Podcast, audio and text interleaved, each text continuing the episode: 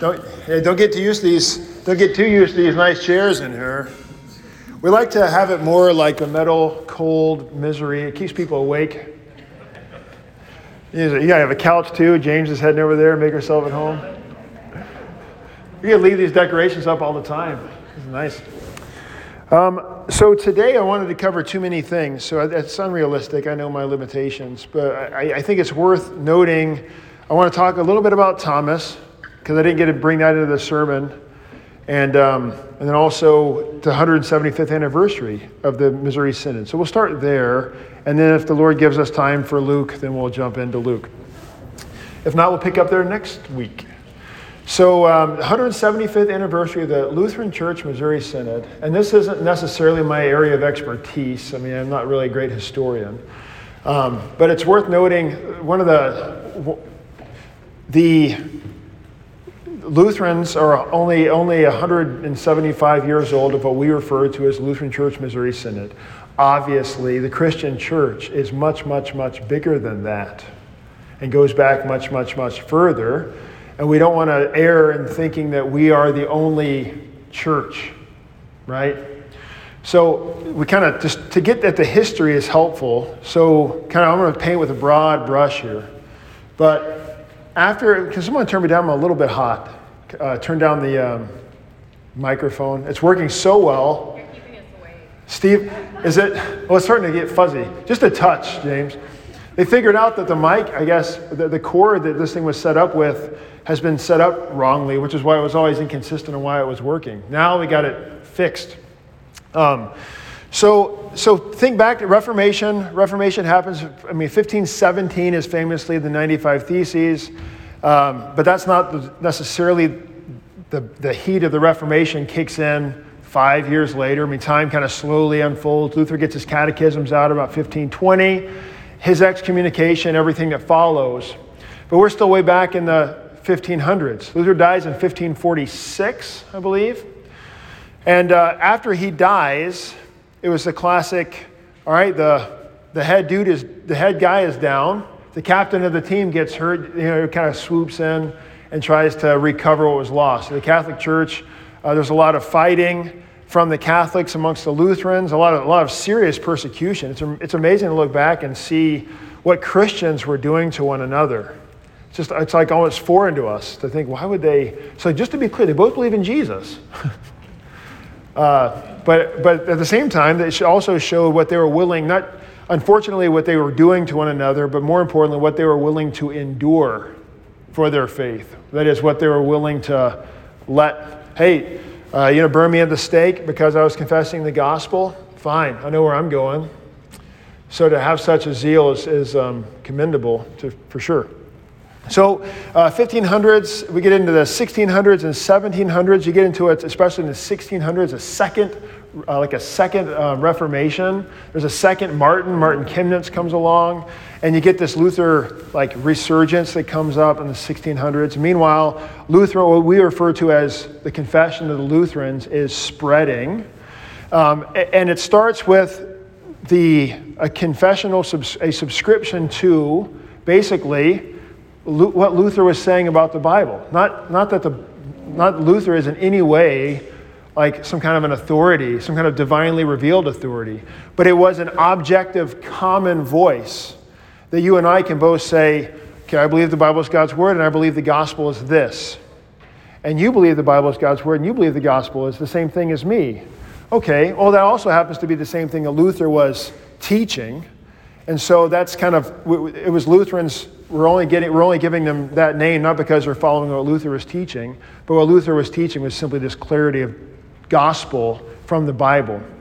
And so Lutherans were kind of finding one another, and the, uh, what the Lutherans gave at the, Augs, the Confession of uh, Diet of Augsburg um, was what we refer to as the Augsburg Confession. Luther wasn't even there.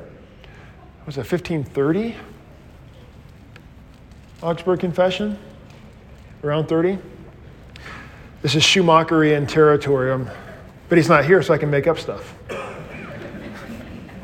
Around 1530, they give, see, Lutherans, the Lutheran princes, uh, give their confession to the emperor, And his, all the little guys whispering in his ear are all from the Catholic Church saying these guys are heretics. But the Lutherans are simply saying, here's what we believe. Uh, kill me if you want. I mean, they even say, knelt down. Cut off my head if you want to. And um, the, the, the, the popes famously like, or the, the, the emperor rather, famously saying, no, no, no head off, no head off. In his broken German, because he didn't even speak German. So the, the confessions were given in both German and Latin, and people are translating back, back and forth. So no head off, no head off. So that confession of what is the gospel, if you were to go back and read the Augsburg Confession, which like our elders have recently studied it, uh, you're certainly welcome to study it. It's easy to find online. If you, if you were to read it, you'd be like, well, yeah, it's pretty straightforward stuff. Who is Jesus? How are we saved? What is the church? How does God deliver salvation to us? Here's what we believe on the sacraments. Here's what we don't believe on the sacraments. Here's what we believe about God's word. Here's what we don't believe about God's word. It's a very clear, comprehensive confession of what we believe. And so people were able to say, that's what we believe. So that it became what was called confessional Lutherans. We gave this confession of faith that unites us objectively. And if, as you get into like the 1600s, more, more heresies popped up. So, just as, in fact, the creed is the same way. Um, we had the Bible, but then you had false teaching or, or, heresies regarding stuff that was in the Bible, and yet it was being, it was being mistaught. And so people are saying, Well, I'm a Christian, and yet I don't believe Jesus is God. He's a pretty strong man, but he's not God. So, and you're saying, wait a second, I'm a Christian and I believe Jesus is God. In fact, I don't know how you can call yourself a Christian if you don't believe Jesus is God. And so they wrote the creeds. The church got together in council, which is all basically bishops from all the areas, surrounding regions, would get together. Bishops would be like regional man, human, humanly elected um, leaders. All got together and said, here's what, here's what it means to be a Christian, or at least here's what we are all saying. And also, by the way, they did the same thing with the Bible. They weren't saying, well, we're going to determine what what is God's word and what's not, what's not God's word. That's not how the history goes. They were all saying, here's all the books that we've been treating as authoritative for the last few hundred years. And here's all the books that we know to be false. And they rejected those as heretical, and they, and they, they came up with what we refer to as the Bible, the canon, those books. It was all determined by the pastors and, and, and, and leaders in council. But they wrote those creeds in contrast to false teaching of the day. Obviously, the creeds don't go after any of the big heretical issues that we're facing in our day, but they were facing the big heretical issues of that day. That was the creeds, written like the 300s, 2 and 300s, 400s. As you fast forward to Luther's time with the confessions, the Lutheran confessions, also formed similarly. Not just saying what we believe, but especially saying what we believe in contrast to the false teachings of the day, which at the time of Luther was the abuses within the Roman Catholic Church and how the gospel is being compromised there. And so when you read the Lutheran confessions, it's obviously going to be strongly cl- trying to be clear in their um, condemnation of the false teaching of the Roman Catholic Church and also the other abuses that you and I would recognize in like generic American evangelicalism, where, for example, one the, a classic one would be like um, in the Augsburg Confession regarding baptism, it, it, it, it confesses what baptism does according to our Lord's word, and it's clear to say what baptism is not, because the Anabaptists, which we, which we would know as the essentially the Baptists of today, the Anabaptists had a different teaching about baptism, and where rather than it being a a saving gift through which God works to give salvation. It was actually a work that you did. It was the first, it was your first act to demonstrate publicly your sincere belief. I mean, think about what that just totally changes what baptism is. And also, that's why they wouldn't baptize babies. You wouldn't be baptized until you were old enough to make a decision for Jesus, right? And mean it deep in your heart. And if you, were, if you had been baptized as a baby, which everybody at the time was, because they're all Catholic or Lutheran, and then they're, they're saying, well, I, when I was a baby, I didn't, I wasn't like, I didn't make a decision when I was a baby. Now that I'm 20, I've made a decision, so now I have to actually be baptized for real. I'll be baptized again. Anna Anabaptism. Anabaptists. Narrow that down to just Baptists, and that's what we have today. Uh, anyway, so you've got these, all these confessions that are formed in response to false teachings of the day. And then you fast forward like another hundred years, in, especially in Germany, you get what's called the, the, this, this um, government mandated force between Lutherans and the Calvinists, which, I mean, today, I was talking to a Calvinist last night at the auction. They're like one of our few remaining allies in the world as far as Christians because they believe the Bible is God's word. Uh, we have very, very different b- beliefs regarding how deep our sin goes, and therefore uh, the, the, how much our will does or doesn't have to do with salvation. And, and the sacraments, therefore, are also very different. So you start with the core differences, and then there's so much different beyond that. But considering how bad things are in the world today, we kind of like, we find our allies and we embrace, like the Catholics, for example, who were like, killed, we were fighting wars back in the Reformation days, and, and now we kind of stand united in the March for Life. Like, only, the only people you can find are the Catholics to march with us.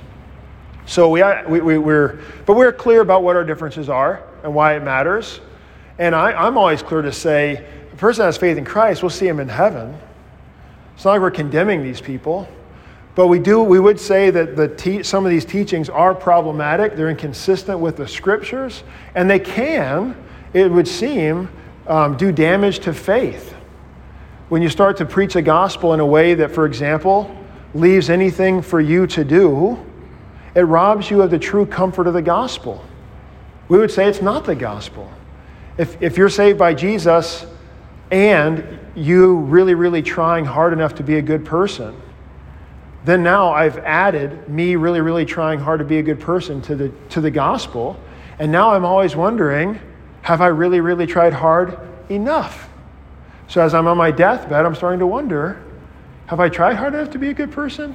And what's the devil come to remind me of? All the stuff that shows that you weren't, in fact, a good person.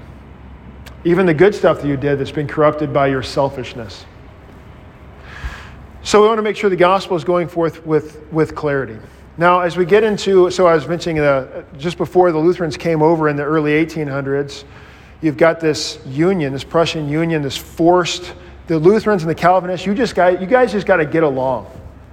The differences you guys have with one another, from the government's perspective, they didn't care.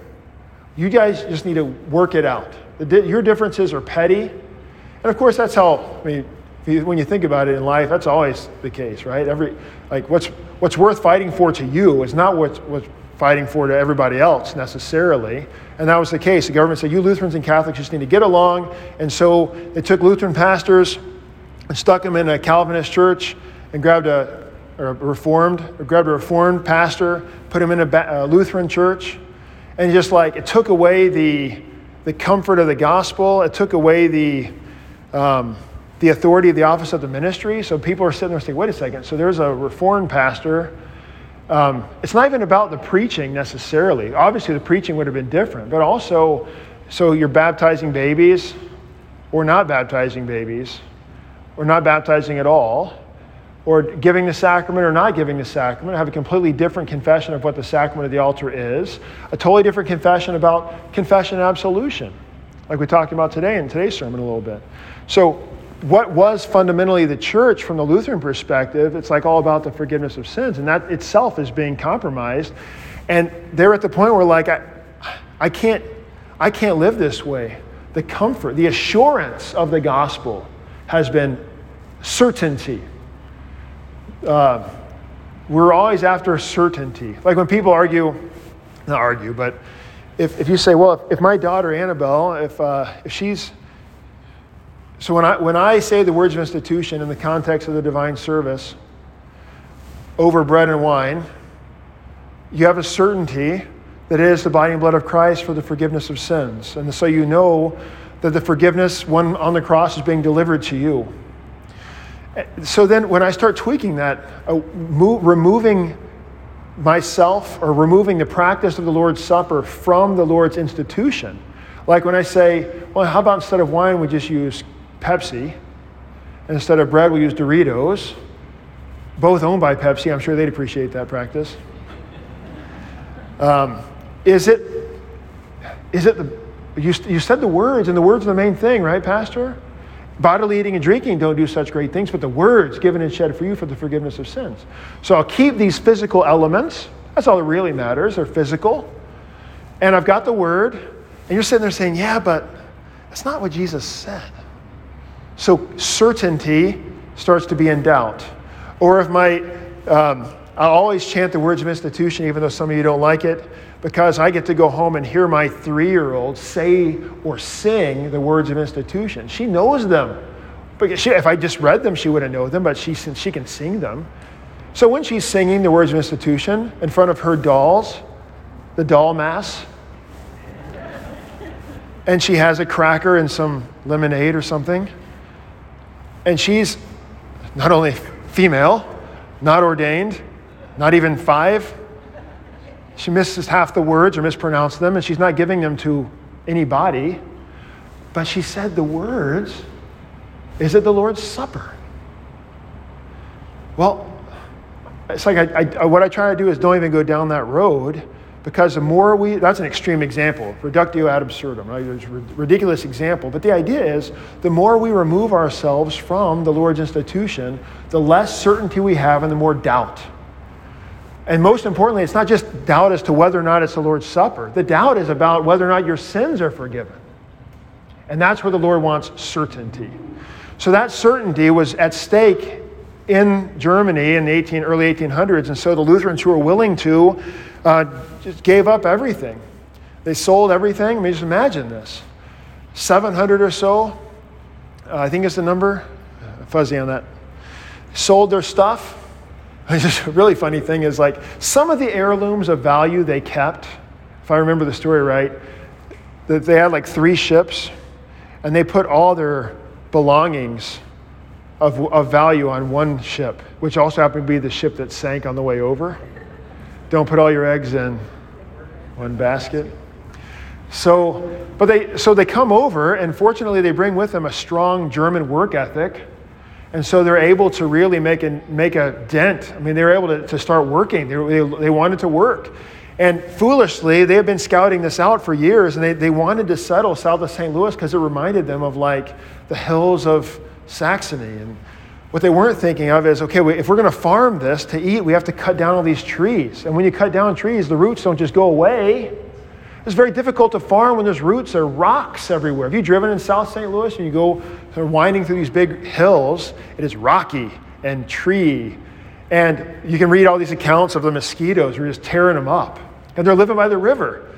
And the first thing they build is a church. They're living in tents. They build a church because all the reason why we came is for the forgiveness of sins. God bless them.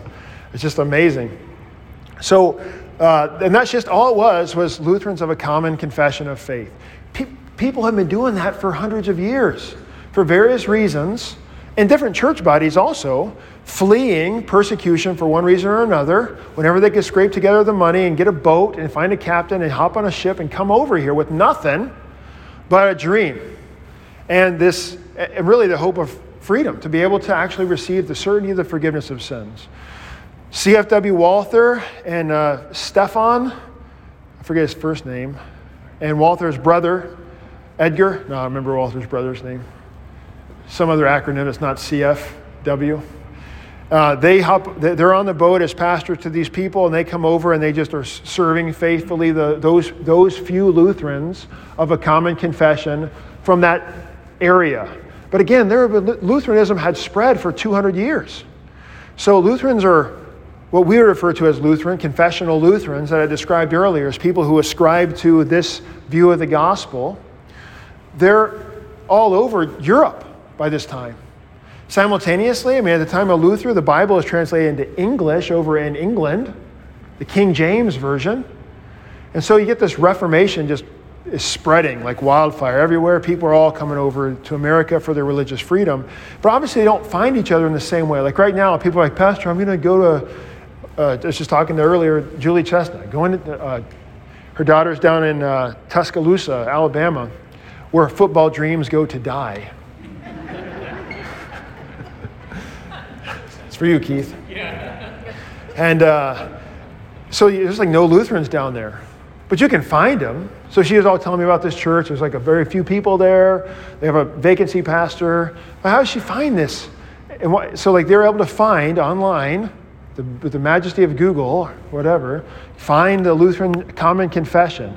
And so she knew I can go on Sunday to this church and hear the gospel and receive the certainty of the forgiveness of sins, the word and sacrament, from this place because it says LCMS on there. Not that other people don't have it, but she wanted to know. I just want to know what I get back home. Like if I'm over in Europe and I want a hamburger, and I see the golden arches. Now the question would be, why would I get a hamburger from McDonald's in Europe when you got such other fun? It's a different conversation, maybe. so Lutherans couldn't find each other, and so it took time. But over the years, they were finding each other, networking. Uh, and so they were able to, I forget the original German name for the Missouri Synod. It's the, it's the Evangelical, so which is confusing because the ELCA has that in their name. The ELCA, Evangelical Lutheran Church in America. The Missouri Synod's original name was the Evangelical, and then all this stuff, Deutsche Evangelical, and then all these states. It, list, it listed off like Indiana, Ohio, Missouri, Illinois, and other states. That was all the name, one name. Like crazy. They abbreviated it down to what we call the Lutheran Church Missouri Synod only because they settled in St. Louis. That's where they kind of had their headquarters. And uh, churches, you have all these, you can go online, you, if you just Google this, there's a bunch of resources you can read about the, the um, more detailed history of the founding churches, what were the, what were the main congregations that kind of came together. And then uh, as you fast forward that history through, we got, like, it wasn't until the 20th century we started speaking in English, in, in, the, in the divine service at least. Um, when you get like, when the number one enemy that you're fighting all your wars speaks German, and that's all you speak, it's probably time to start changing into English. But there's a, there was a reluctance to change because you lose things in translation. We all know how that goes. So there, it wasn't because they don't like change. That's also true with Lutherans. But, but also, we, we also reckon the reason why we don't like change is because we know that very often change, with, with change comes a loss of what is good. So it's not just we blindly don't like change, but there's a reason why we're doing what we we're doing before. Anyway, so they, they were able to merge with the Lutheran speak or the English speaking Lutherans in America and so over time, the Missouri Synod continued to grow. So that's the, that's the in a quick nutshell, the Lutheran Church Missouri Synod, um, founding in 1847, 175 years ago this week, I believe. C.F.W. Walther was the first pastor of that group, or I guess he was the founding pastor. The first pastor was actually accused of various sins of a sexual nature and was allegedly. The history on this is fuzzy, right? Um, so whether it was just an allegation or truth, it doesn't really matter. That's why allegations, especially regarding the office of the ministry or any vocation, allegations are a big deal. Even if they're completely false, it taints the water.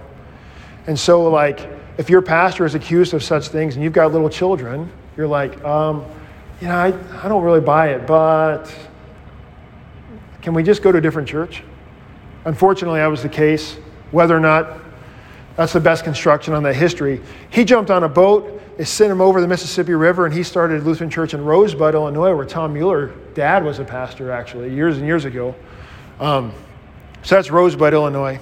But then C.F.W. Walther, whose, whose less than beautiful portrait is in, in, uh, in, encapsulated in our stained glass window, as from your, from the, if you're sitting in the pews looking at the pulpit, it's your back left, like third or fourth window from the left. On the bottom, there's this creepy looking demonic guy who's bald and bony. That's him, C.F.W. Walther, who had a mental breakdown because he was simultaneously the pastor of like eight congrega- eight very, very large congregations and the president of the Missouri Synod. So he had a, he had a breakdown, understandably and unfortunately. He'll tell us more about that in heaven, God bless him. Any questions on that? Sorry for that. That was quick, quick rundown there. How are we doing on time? Good. The next thing I wanted to mention was uh, is Thomas. So the today's gospel lesson gave us too much to talk about. The first half was Jesus showing up in the locked room, uh, to, so it's Easter evening. So the first, it's the first Easter, but the context is always so helpful to, to remember. Like Easter morning, they, where everybody is, you have, you have most of the disciples seem to have been gathered in one place, maybe some, something maybe over at Mary and Martha's. Mary, remember, they had been at Mary and Martha's a few days before for the raising of Lazarus. And then they came from there into Jerusalem for Palm Sunday. Mary and, and they had, so Mary and Martha and Lazarus are friends with the disciples and they're very close by, but just enough out of town to be a convenient place to go if you're worried about being killed. So um, after the crucifixion, when they all scattered, they, they went somewhere together, except for Peter and John that seemed to have been somewhere else. Then the, the Saturday, so remember on Saturday, they couldn't go anywhere because it's a Sabbath day, which is why they had to break the legs of the, uh, the guys on the cross, because they wanted them off the cross for the Sabbath. And um, Jesus is, was already dead, so they needed to break his legs. In any case, they, they got him off the cross, were able to get him in the tomb, but they couldn't do all the ceremonial stuff to, to uh, embalm the body. So they couldn't do it on Saturday, so they waited in the tomb, and then they were going to come back on Sunday to treat the body. So they show up early on Sunday morning, and um, from the Jewish accounting of time, sunset on Saturday is really the start of the next day. So the Sabbath goes from, from our accounting of time, sunset on Friday through sunrise on Saturday. Right. Sunset on Saturday is all one day. So when the sun sets on Saturday, that kind of kicks off Easter. So somewhere before the sun came up, early, early that morning, the women are going to the tomb. And I mean, you're reading diff- different uh, gospel authors that are kind of giving this from different views and at different times, but basically, you get they come to the tomb, the, the stone was rolled away, Jesus wasn't there. Some of the ladies run back to tell the disciples. Some of the ladies stayed. Mary Magdalene, there's an angel there. The others didn't see the angels yet, but they, the angel actually comes back and talks to them later. On the way back, somehow, uh, the ladies, the, the, angel says he's not here. He has risen, our famous Easter greeting. So then Mary, and then uh, Mary's still kind of figuring this thing out. She doesn't hear the angel greeting. I guess there's the other, the angels must appear to the other ladies. Mary didn't hear it. Mary's worried. Where's the body? And, uh, and that, so she finds the gardener and says, What'd you do with the body? Just give me the body. And Jesus, I mean, just stunning words Mary. And it's just like, I know that voice. Rabboni, teacher, uh, don't cling to me. Go uh, tell the disciples I'll meet them in Galilee. But they don't go to Galilee. That's a, that, all that was a build up to this point. uh, why didn't they go to Galilee? Jesus said, Go to Galilee. Don't cling to me here. I'm going to meet you guys in Galilee. Go tell the disciples to go to Galilee. And they don't go.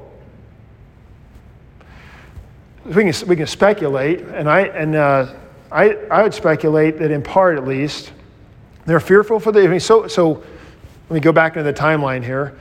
The women are going back. Some of the women had seen the empty tomb. Mary had seen Jesus, the risen Jesus herself. She's sprinting back to the disciples. They tell Peter and John. Peter and John go, and they see into the tomb. They don't see Jesus, but they see the empty tomb. They're all excited. They're coming back. Jesus somehow appears to Peter somewhere in there. They're running back to the tomb. Jesus teleports to Emmaus, six miles, seven miles north, and uh, where you get the two disciples walking on Easter afternoon and a whole like, why are you crying? Or why are you guys upset? What happened? And you're like, you've been living under a rock. The guy we thought was going to be the Messiah died. Um, and some people, some, some people in our group say that he is risen, but I don't buy it. We don't know what to think about these things. And then Jesus opens their eyes, so he unfolds the scriptures to them on how things were ultimately leading up to his death and resurrection. The entire Bible was leading up to that, time, that point. And then uh, they say, uh, don't uh, Stay with us, Lord, for it is toward evening and the day is far spent. Where we get our hymn, Abide with Me. And they invites him inside to break bread together, which is Luke's same word for what he refers to as the Lord's Supper, the breaking of the bread. And so they sit down, and Jesus breaks bread, and their eyes were opened. They recognize him as Jesus, and he disappears. I always picture the bread falling. So the idea Jesus wants to be known in his he is present for us in the breaking of the bread. But when he disappears, he actually teleports somewhere else.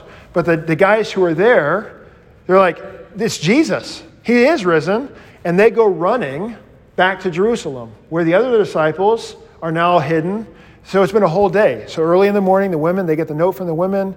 They, so their women are claiming that, that Jesus rose from the dead. They don't buy it. Two of the disciples, Peter and John, they had looked. I mean, so there's all this growing tension amongst them, you would imagine. I also like to think about how, you know how your families probably don't do this, but when families get together, sometimes it can be like tense.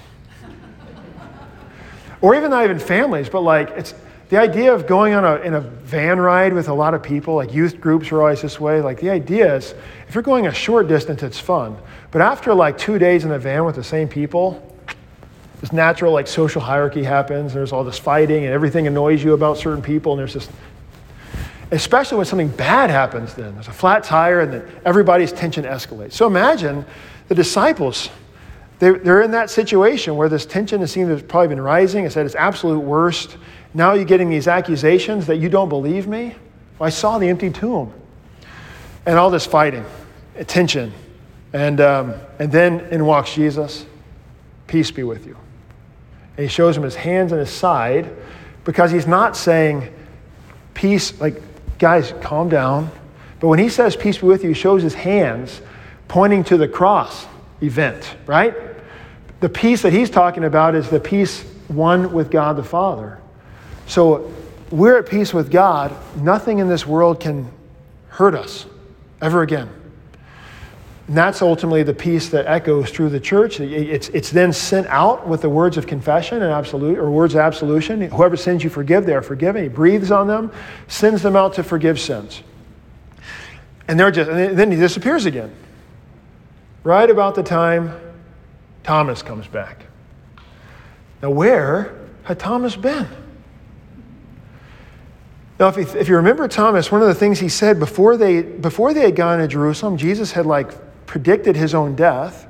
And the disciples were like, Don't go to Jerusalem. And Thomas is the guy who said, Let's go so we can die with you. So he's like super duper brave.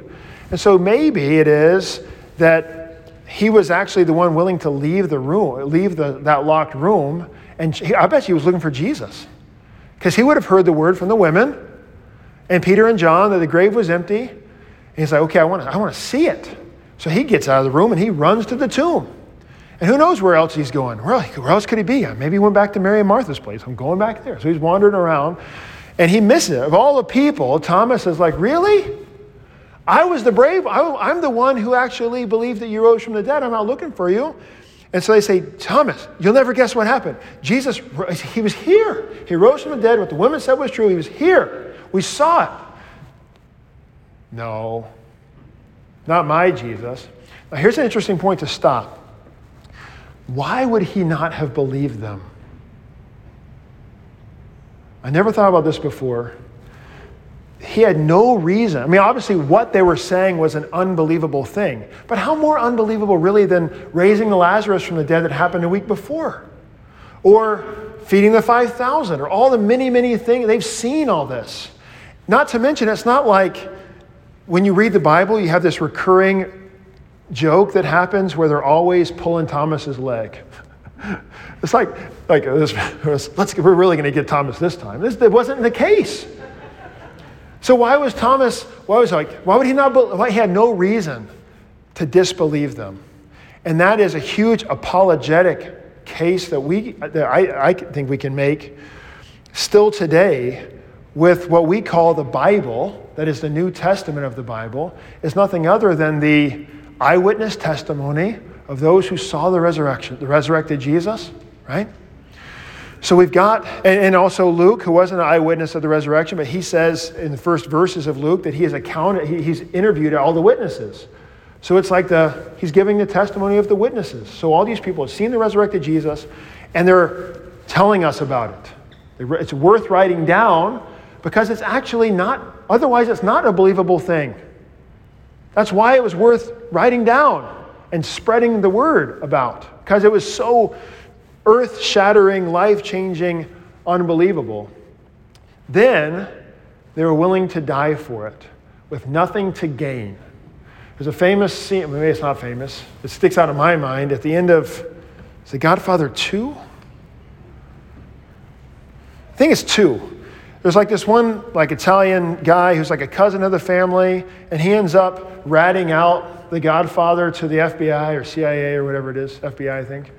And he's supposed to appear in court and give his testimony that's going to ultimately undo Cor- the whole Corleone family. And the day before the trial, um, the, the, hit, the, ma- the main hitman for the, the uh, consigliere, how do you say that? Consigliere, whatever. Because your last name is Salvino.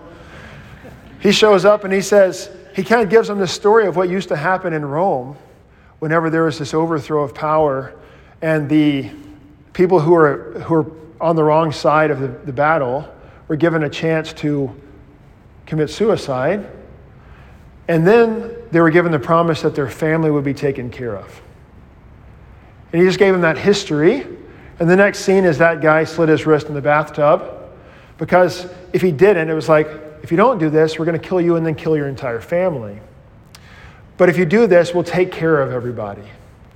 So flip that back to the disciples. Were their families taken care of when they were martyred? No. Was there a lot of money on the table to be gained by this? Now, to be sure, there was abuse in the Christian church when you fast forward 1,500 years, but not at the time of the disciples. They didn't have this like master plan. Oh, it's going to really stink for us right now, guys. But in 1,500 years, it's really going to pay off. So let's do this lie now and die miserable deaths. Like we'll be crucified upside down. So when, they're, when they're nailing Peter to the cross upside down and, and he's slowly dying, the whole time, like at the end of Braveheart, that violent scene, they're standing there with a knife at his throat saying, just admit that this was a lie and we'll end this. And he said, I can't do it. It wasn't a lie. And I know that I'm about to die, but it only gets better from here. Ah, right? You're willing, so our eyewitnesses of our New Testament are giving us an not a lie, not some kind of fabrication that they would have made up as a major conspiracy that's going to be a huge fundraising campaign for the church in 1500 years. They're not making up a lie that, that was going to make them somehow popular or cool or whatever, because they all, they all died and all their families died in brutal, brutal ways. Some of the first, like Polycarp records, like how like young Christian mothers were just having their babies ripped out by the Romans, handed back to them. See if this raises from the dead. And the mom would say, No problem, it will. Ah, that's, a, that's, our, that's our heritage, right? These wonderful Christians. And so they're willing to write all this stuff down and die for it. These things are written it's at the end of our gospel reading for the day. Jesus did many other signs in the presence of the disciples, which are not written in this book, but these things are written that you may believe that Jesus is the Christ, the Son of God, and that by believing you also may have life in his name. It's worth telling you about because it's true. So that's our, in the same way for Thomas. So, Tom, so they remember how the women were told, tell that, go tell the disciples, I'll meet him in Galilee, and they don't go. It's because Thomas is there and he's saying, No, guys, I don't believe it. And I would bet not only is he disbelieving, but he's probably mad. Why would Jesus, if Jesus even showed up, if, this, if it's true, why would he not appear to me? This is actually a lot of times I'll encounter this with, with what masquerades as atheism. It's not atheism, but anger at God, which is actually a, a show of faith. Like you're not going to be mad at a God you don't believe in. But I, I can't, I, I'm mad at God because he let my daughter get leukemia or whatever terrible thing. So there's an anger with God. And I think that's probably more of what was happening with the disbelief of Thomas. He's, he's, mad, at, he's mad at Jesus. If he has showed up, why didn't he show up to me? Then, just a second, Dennis. I gotta, I gotta make my point before I forget what it was. Um, a whole week it goes by. So imagine the, everyone else has seen Jesus. All everybody else in that room has either seen Jesus, or seen an empty tomb, seen an angel, and then Jesus actually appeared in the room and they all saw Jesus with their own eyes.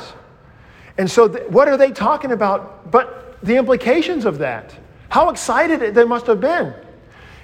Except whenever Thomas was around, it made him mad. So it's kind of like, uh, I don't know, I can't think of a good analogy for it. But you know, you've got some great thing you want to talk about, but you know it's really awkward for like people over there. So you know you want to talk about it, but you're trying to be respectful, but also every time they hear they get mad. So you're kind of like, it's, kind of, it's, it's like maybe if you have unbelieving relatives that came over for Easter, and it's Easter, but you're like every time, every time there's always some deal we bring up. Whenever we bring up church, then Aunt Susie rolls her eyes and gets mad at us, and it's always this big thing, right? So that's probably how it was in that week. They're all kind of talking about it, excited about it. Thomas is there. Every time Thomas hears about it, he gets mad, madder and madder, growing. They wanted to go to Galilee, but it, Thomas wouldn't let them. And they're waiting until Thomas gets on board, patiently enduring the unbelief of Thomas. Is that not our life with our unbelieving family?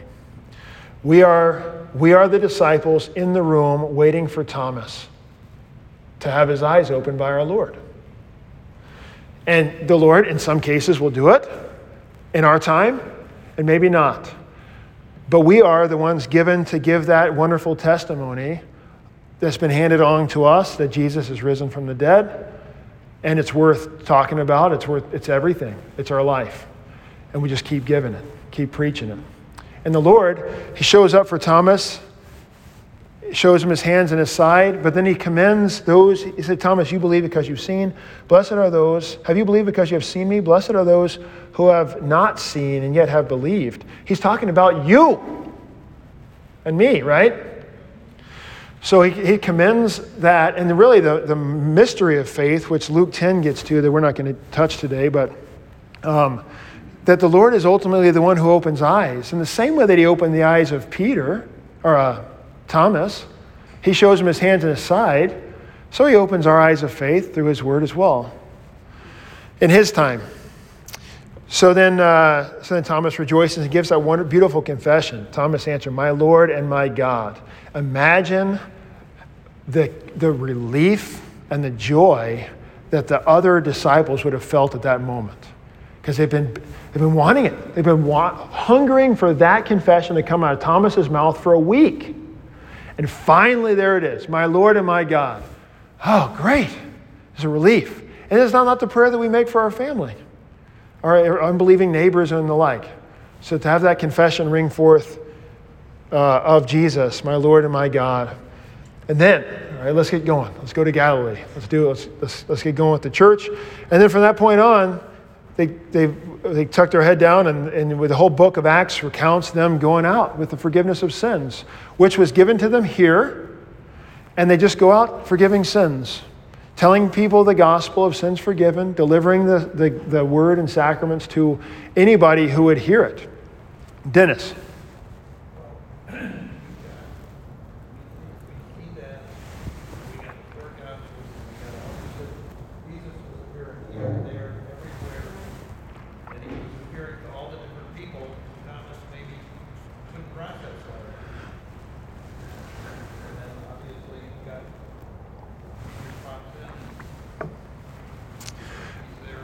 Yeah, there's a, so there's a, and we would argue too in the same way that we're able to have this really great apologetic conversation. So imagine how, let's, let's go back to use Thomas as a starting point. Uh, he, they give us this great, tremendous news they give to Thomas, and Thomas doesn't believe. I won't believe it till I see it with my own eyes. If God exists, he'll do this miracle for me right now, or whatever the, the, the claim would be for today. And yet, the disciples are, look, I, Jesus is going to do what he wants to do, but all I'm telling you is we saw him. And then they're having these conversations like, Thomas, when have I ever lied to you? Why would I be making this up, Thomas? Um, and that's what we're doing with the Bible. So the apologetic task today is, is making a case for the reliability of the testimony of the Bible because it is hard to process, because it is a resurrection from the dead. That's ultimately the main thing, which we don't see those, right? And then trying to reconcile an omnipotent God who is also all loving, who, who allows suffering for himself on the cross and still for us today. So that brings a challenge And so that's our, that's our conversation with the unbelieving world. It's like, yeah, it's, it's, hard it's hard to believe, but let's go back to this testimony that actually happened. Kevin. Yeah, I was, I was thinking about when you said about the anger of, uh, of Thomas. Not only him and his anger, but I think about the time when they kept asking Jesus, Are you going to restore the kingdom to Israel at this time? And he didn't, and they didn't understand. They were thinking of a physical kingdom instead of a spiritual one. So I think that anger was kind of building up because of the Roman oppression on them at that time, which could cause a lot of anger inside of you and wanting to be released from that and asking Jesus about restoring the kingdom. Yeah, it's interesting. I never thought about that. So not only the, the uh, this that was all this this confusion that was building before, and this frustration of uh, of, of wanting a, a clear expectation of a reign of glory and power, which, we, which we've been seeing among the disciples. We've been seeing in the disciples for the last two chapters in Luke.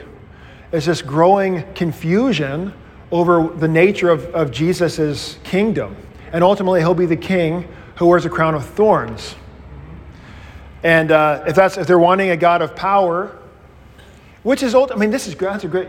So that's also this mystery of unbelief today is all this it's a demand for a god if there is a god and if he loves me then he'll make himself known according to my terms in, in power he'll cure this disease and then i'll believe same thing that the guy in hell said in the, in the parable of the rich man and lazarus right just if somebody comes back from the dead and talks to my brothers then they'll believe show them some sort of a magical thing that's contrary to, to nature, and then they'll believe. And in that in the parable, it's they have Moses and the prophets, let them hear them. They have the word.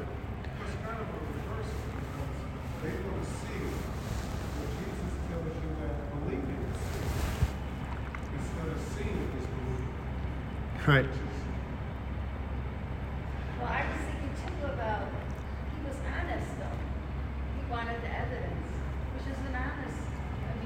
the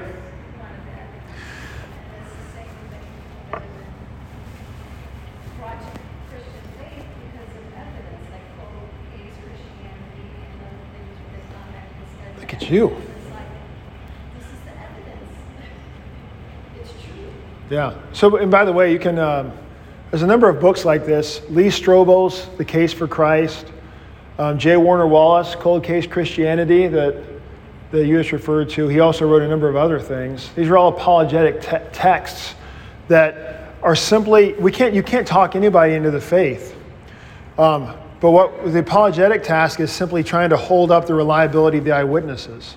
So why are you doubting what they're what they're saying was at least what they said? So that's the apologetic task, and it's pretty effective. I mean, really, many many guys, uh, pe- people have been have uh, had their eyes open in faith because they have been pushing the Bible away for so long because they simply didn't believe the reliability of it. So when you see the reliability, then it kind of lets it in. Yeah. I just wanted to add because um, I came to faith as, as a teenager. Um, my mother brought me to a Lutheran church, and the pastor was teaching us. And when he started talking about the whole calendar was based on the birth of Christ, I couldn't stop thinking about it. I was thinking about it, I was like, the whole calendar is based on the birth of Christ, BC and then AD. And so it started to really stir my faith in just this historical, you know, idea and concept. And then from then on to study, you know, the Bible through the, through the catechism. But things like that are really powerful for people who are not believers. Right. Yeah, making a case, always being prepared to make a defense for the faith, the hope that we have within us, as uh, Peter calls us to do in 1 Peter 3. And that's, and that's part of this, is it's, it's standing with Thomas in the, lock, in the locked room. Because also notice, oh, this, the, the entrance of children means I'm talking too long. So, but the, the other big thing, we'll wrap it up.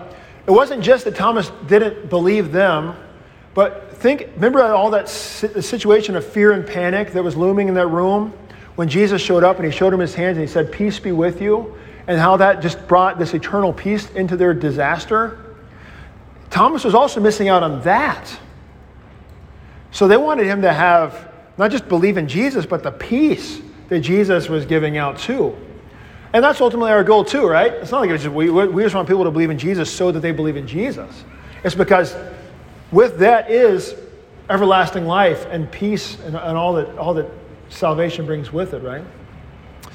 Good. Well, um, then next week we'll, hopefully wrap up chapter 9 of Luke and 10.